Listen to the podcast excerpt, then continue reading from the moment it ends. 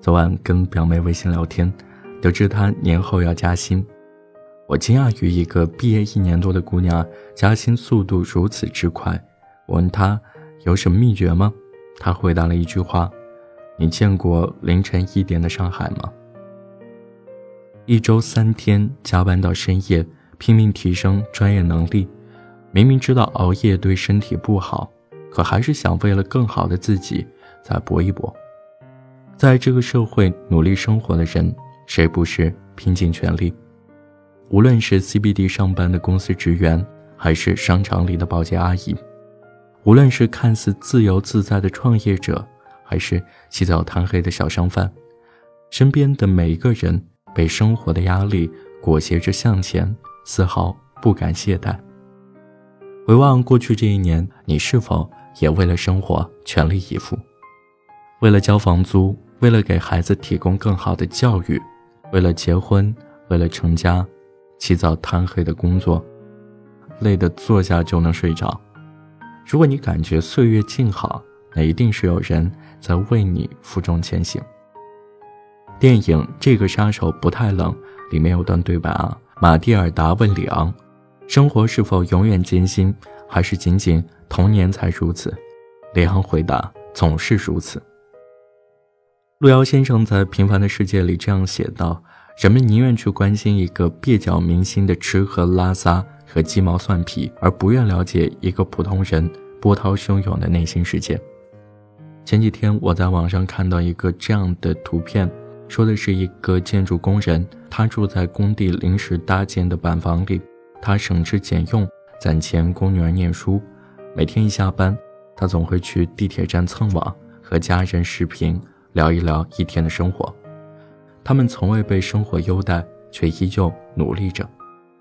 我还看到这样一张图片，是一个医生连夜做了八个小时的手术，手术成功了，他却累得直接倒在地上睡着了。朋友圈的生活总是看起来特别的美丽和精彩，但没有谁活得特别的容易。地铁上，一个上班族的小哥一边大口的啃着面包，一边。强忍着委屈，眼泪似乎要夺眶而出。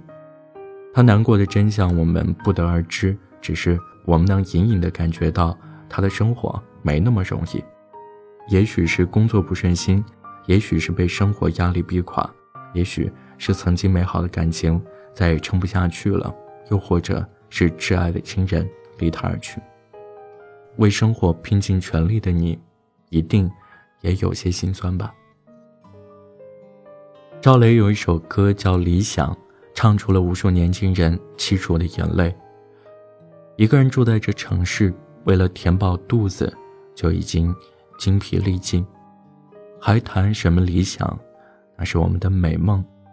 梦醒后，还是依旧奔波在风雨的街头。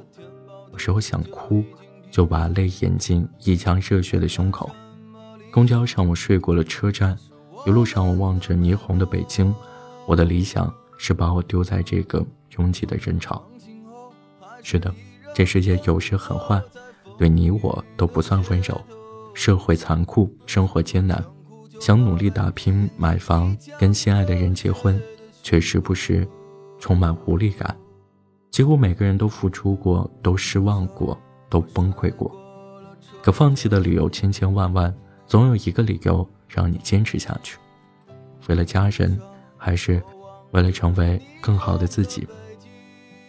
在网络上，我看到很多人在说自己的故事，一片空白，说海外留学打工到夜里十二点回到住的地方，洗个澡继续赶做教授安排的任务到凌晨四点半，睡了五个小时之后啊继续去上课，虽然很累，但我觉得自己没什么值得可怜的，自己选的路再累也要走下去，只要前进。就是在上坡的路上停滞不前，才是低谷深渊。刘军说：“二零零七年，我高中还没毕业就离开了学校去北京。离开学校那天啊，下着小雨，我在学校门口吃了一个茶叶蛋和包子，就坐上了开往北京的火车。住地下室，吃着馒头和咸菜，就这样开启了创业之路。